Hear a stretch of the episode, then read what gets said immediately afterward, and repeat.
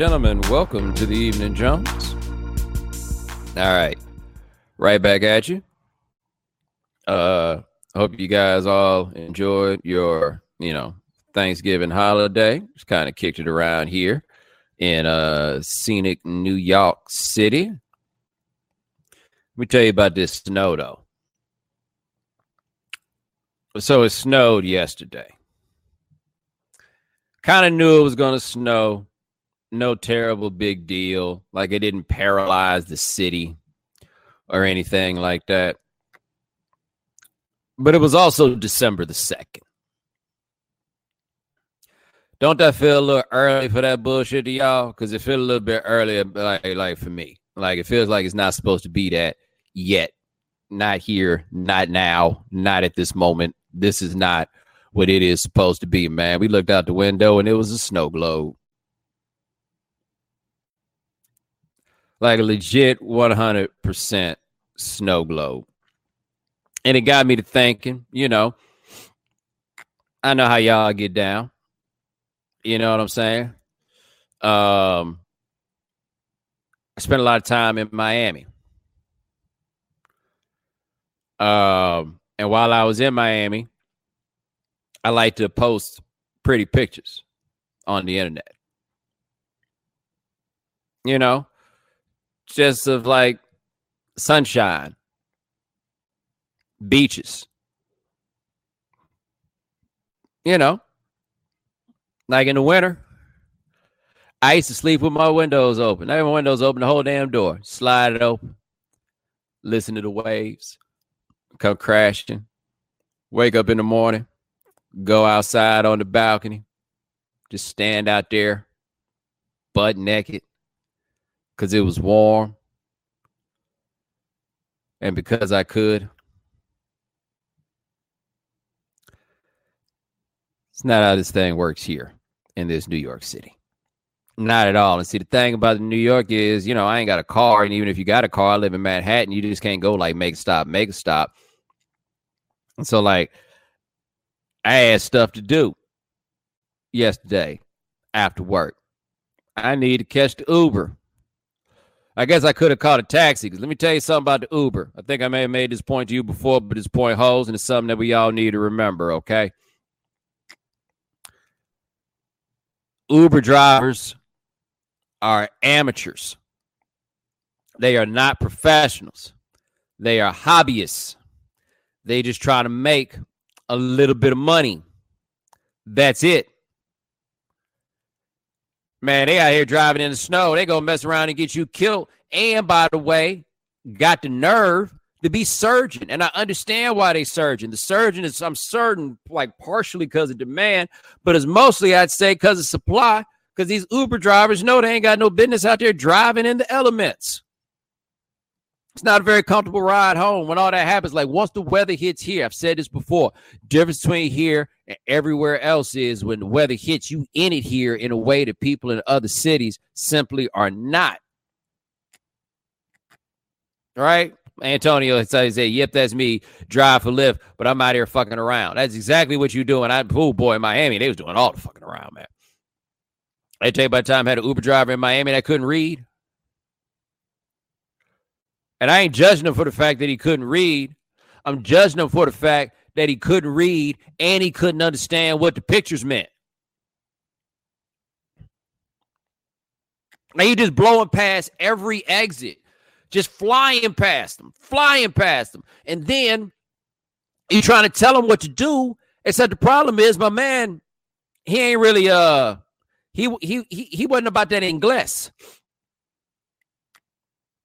You know what I'm saying? Like, like, like, like that, like that wasn't his that wasn't his story. That that wasn't his life. And so you trying to tell him to get off. And I felt so bad because I'm getting frustrated because it's unsafe.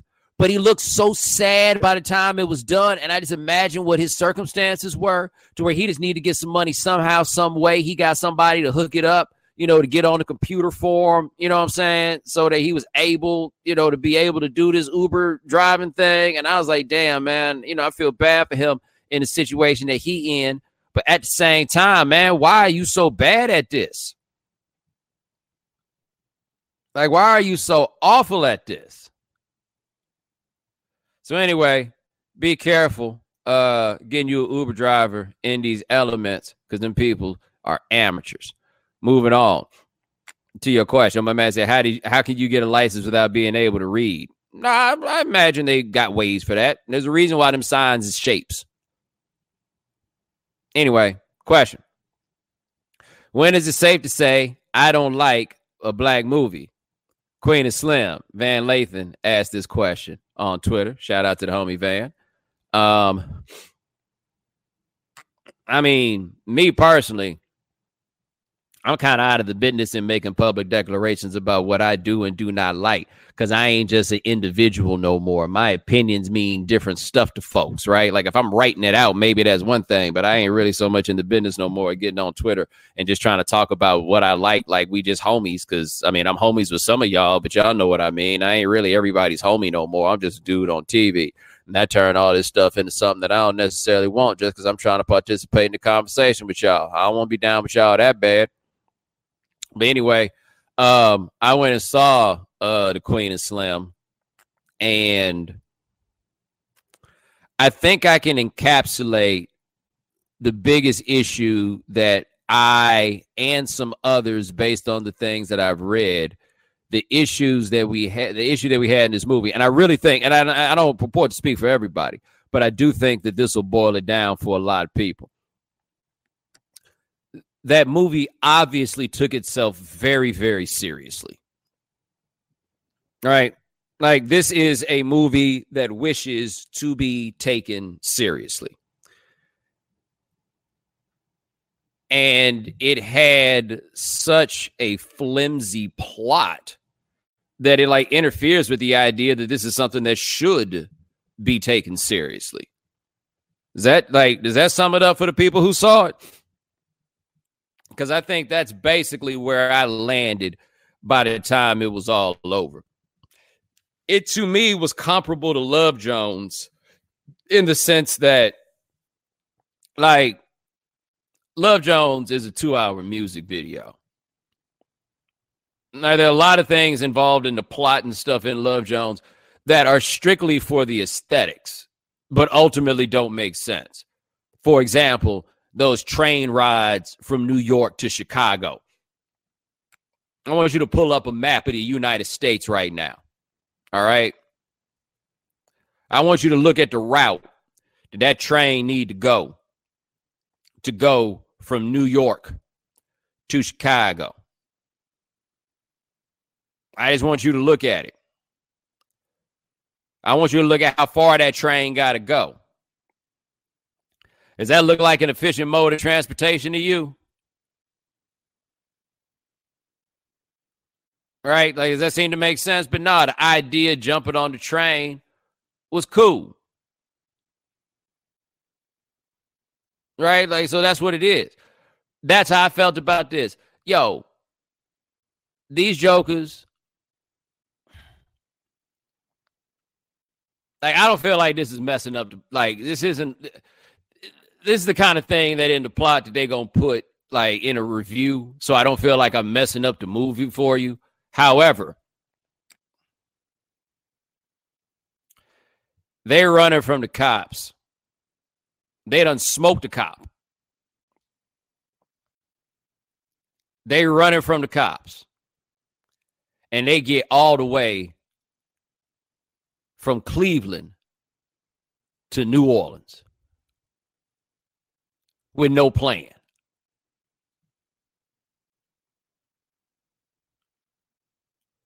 Yeah. But somehow they got there, right? Whole America looking for them. Somehow they got there. Okay. Right. And I guess part of this also is they weren't trying to make this movie into an action thriller, right? Which I totally understand. Except the problem is if you just smoked a cop It is required that everything after that be like you in an action thriller. Like white people can't do that. They can't. They can't. But here's the thing, like, so those people in that movie, um, old buddy from uh, uh from Get Out. Uh, let me look up how old he is. Uh, what was it, Kaluuya? All right, that dude is 30 years old. Okay. Um, old girl that's in the uh that's in the car with him. She's 33.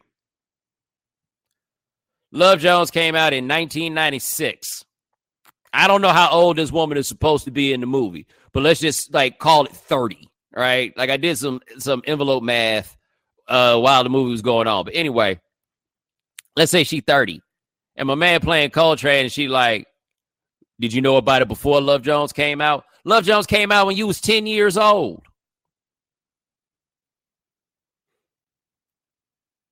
Like, what are you talking about? Like that reference to Love Jones was another very Love Jonesian element of this movie. And I don't mean that in a good way. And so, if you're going to do a movie that wishes to be taken seriously, the movie's got to be serious. Like, it can't have a bunch of like uh, plot holes and just implausible things that are definitely the case in this one. Right? So, I mean, it's not an unenjoyable movie. It's kind of ridiculous in some ways, misses some big things, I think. Um, like I'm trying not to give away the movie for you, but okay.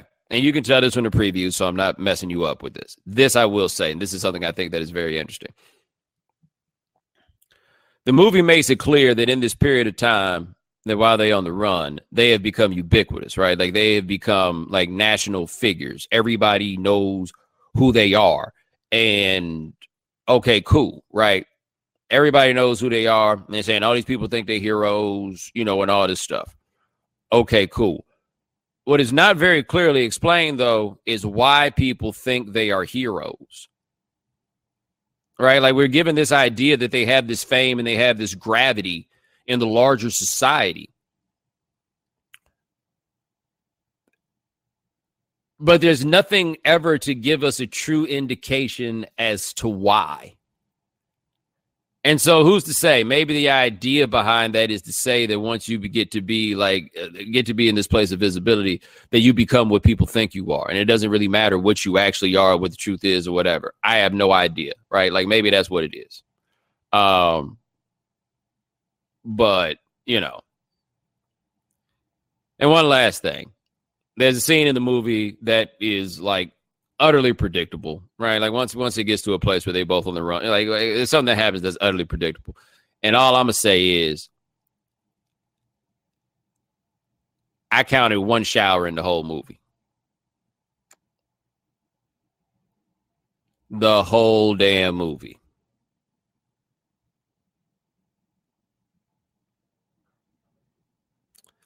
Anyway, Appreciate the question. Let me see what else we got here. Is it totally implausible to call Subterranean Homesick Blues the first rap song?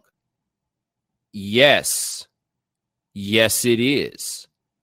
It is totally implausible to call it that. And what I have to say to people who ask this question is very simple. Can't you just let us have, get y'all can't let us have nothing?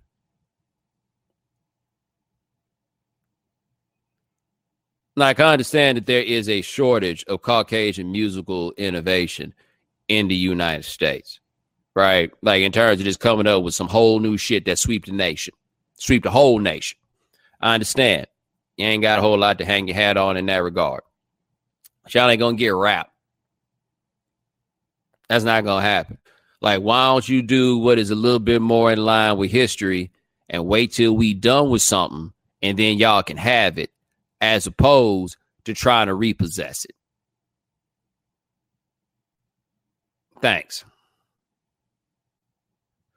Appreciate the question. Need some more questions. Let me see what else we got here.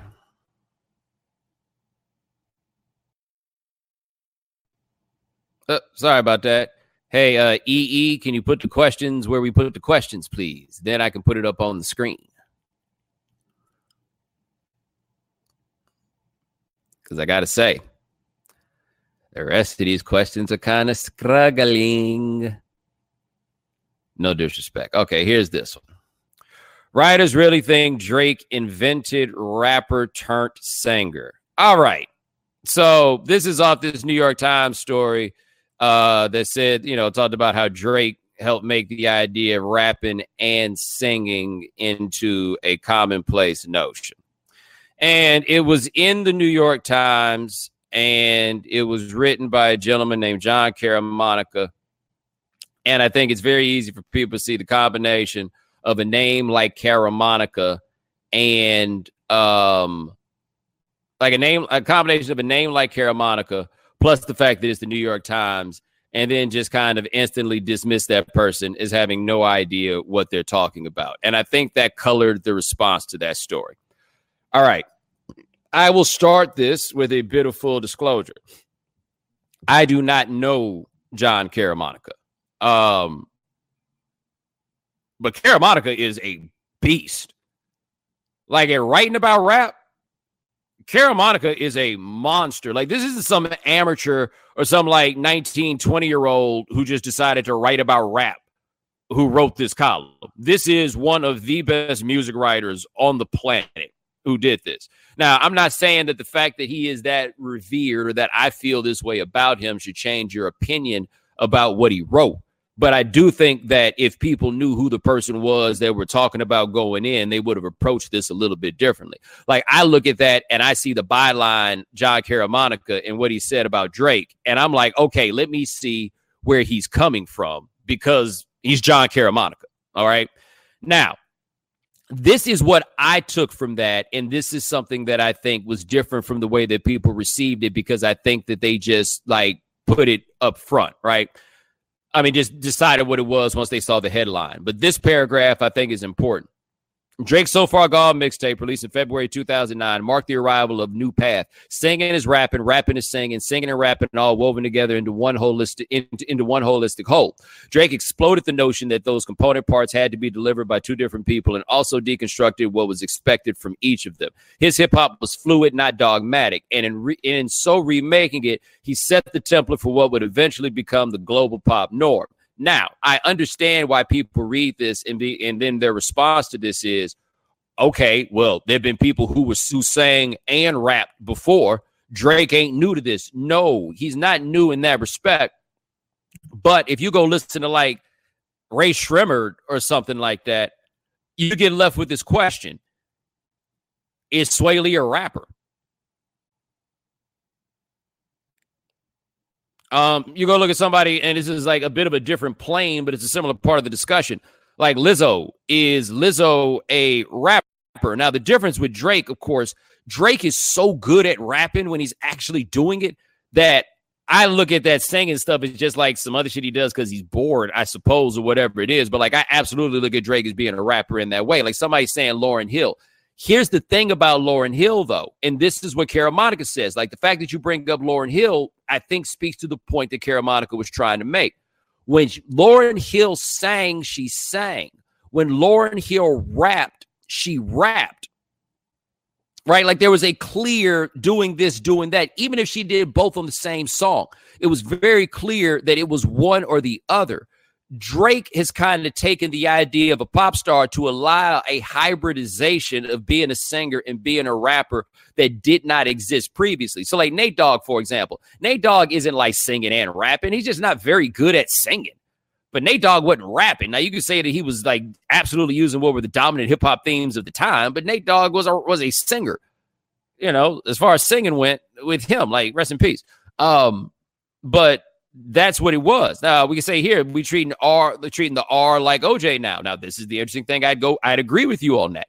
That R. Kelly is somebody who was in that lane, but R. Kelly was kind of starting as a singer. I think the idea that if you want to be a rapper, you can also be the guy that does this bit of singing. Drake wasn't the first, but it did really explode from Drake. Like it's not too dissimilar to the fact that Michael Jackson didn't invent the moonwalk, right? But Michael Jackson doing the moonwalk is what made it what it was everywhere. I think that what he's saying about Drake is true in that respect. Somebody says, somebody says here, future. You're right about future, but the thing about future is future hit the scene in 2012. Drake kind of sort of flipped this in 2009. Now, somebody's saying Ja Rule. Correct. Ja Rule did this. But there was a clowning of Ja Rule that took place that doesn't quite take place with Drake. Drake gets clown, but Drake gets clown for different reasons.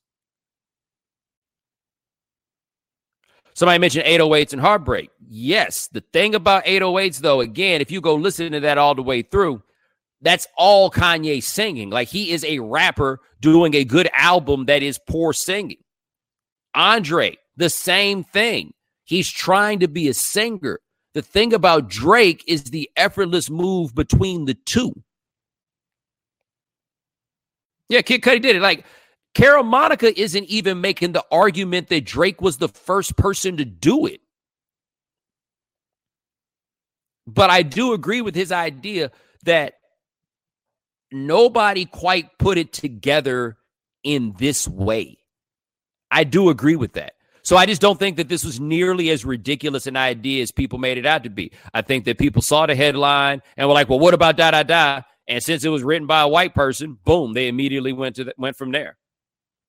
But if you get a chance, check out the interview that Caramanica did with Bun B. I don't remember what the publication is, but he just got Bun on the phone. He gets Bun talking about stuff like watching David Letterman when he was in high school. And by the way, I will uh, put the link to it in the uh, chat room. There we go. All right, appreciate the question. Let's see what else we got here. Somebody says here, why is Pablo so bad at dancing? Shit, Pablo probably better at it than I am.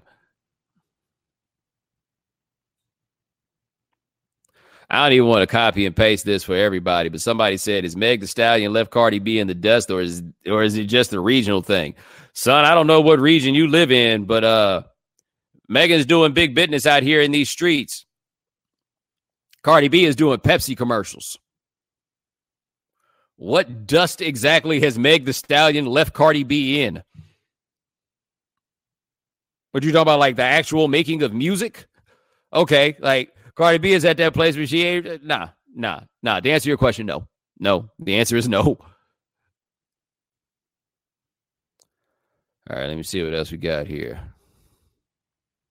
Somebody says there a historical event that you would really like to see a movie or documentary tackle that hasn't been made yet. Let me tell you something, son. At this point in my life, if I feel that way about it, I need to go do it and not tell you so somebody else can go do it and make the money. No disrespect.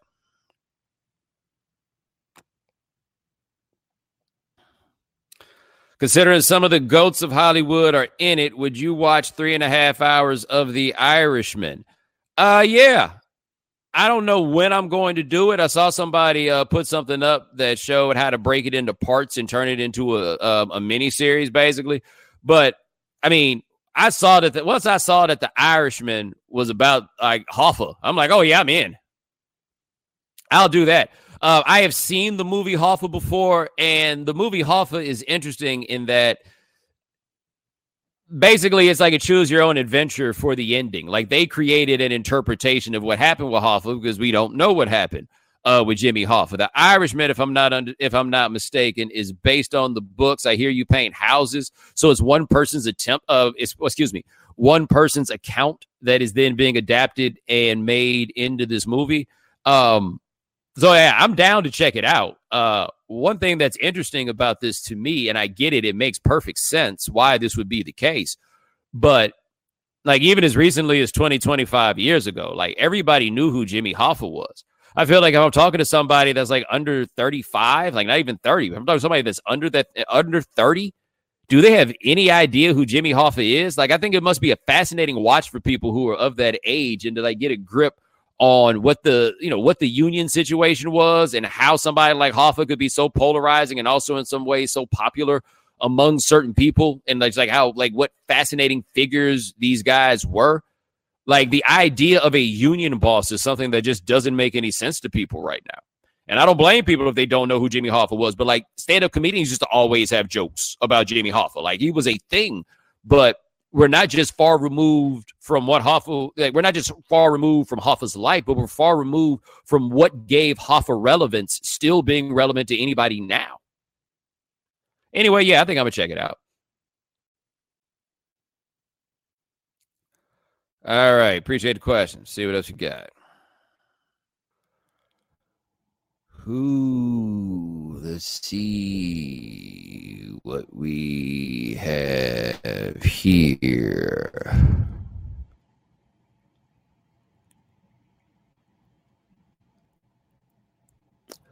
Would you sign a million dollar non disclosure agreement to see Pete Davidson perform? Is that what he's doing now? He's making people sign a non disclosure agreement um, if he does a performance?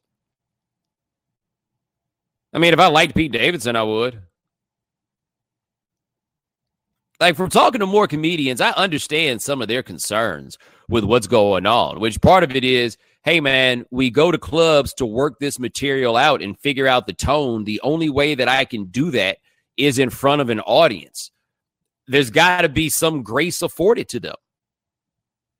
You know, so yeah, no, I don't blame people for that. I get, I get, yeah, yeah, why not? Uh, I mean, the dollar amount's a little extreme, but that's what it's going to take to try to scare some of y'all. Like, y'all just like some of y'all just don't feel like y'all didn't really do something unless y'all put it on the fucking internet.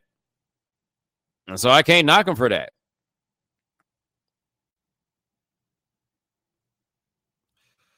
All right, guys, I'm trying to give you as much of me as I can, but I gotta say, I don't have things here that I am that interested in answering.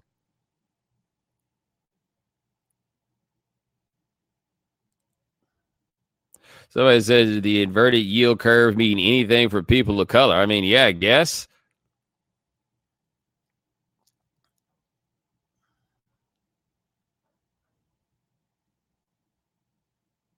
Yeah, somebody asked me about the, ba- the video about a baby. I'm still not sure which is which.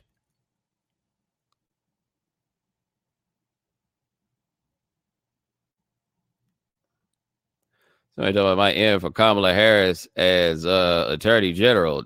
Son, are you crazy?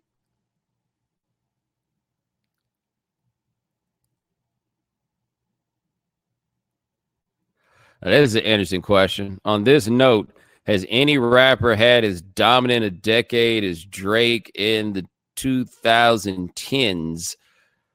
That's an interesting question. I think I was prepared off the rip to just dismiss it. Um, except I can't. Now, here's the thing, though, that makes that tricky. The 80s, at least in the context, like for what we're discussing right now, like there wasn't enough of the 80s to even have something that's relevant to this. And the game just moved so fast. There was nobody who was going to be like at the top of the game in the early part of the 80s or 90s that it was even fair to expect to still have a career by the end. Like the lifespan of this stuff was just completely different um, at that point. And then you get guys who maybe started a little bit too early or like too late in a previous decade. So the whole situation doesn't wrap around quite the right way. So you get a dude like DMX, who was like, when you really go back and look at it, DMX was the number one dude in the game for, I mean, a good five, six years. Like DMX was bigger than Jay Z. Yeah, May sound crazy, but that's what it was. But like for 98 to 03, like 50 kind of picks up the mantle after that point. But like from 98 to 03, he was that dude. Um, and so last decade, like I think Kanye was probably the guy for that first decade of the 2000s, except that Kanye doesn't pick it up until 2004. To stretch that out, Jay Z, who knows if he had decided like to be a rapper rapper for the entirety of that decade, maybe it would have been him, but he wasn't. Uh, Drake became a really big deal right at the beginning and wrote that thing all the way out in a way that I can't immediately think of someone who did the same thing. I cannot. Like even somebody's like 2000s Wayne, but I feel like the Wayne thing didn't really, really get popping until 04 when the Carter came out. All right. Appreciate the question. Let me see what else you got here. Yeah, man. Sorry. Ain't really that much. Ladies and gentlemen, thanks so much for joining us here on the Evening Jones. Try to do this thing once every week or two. My man Lance Gilliam handles everything behind the scenes. Thank you, sir. Uh, remember, if you can't watch the Evening Jones live, subscribe to the podcast, subscribe to the iTunes Store, subscribe to Stitcher Radio. Check us out at SoundCloud. You can always find us, also find us at the Google Play Store. And all right, talk to you guys in a little while. Take it easy.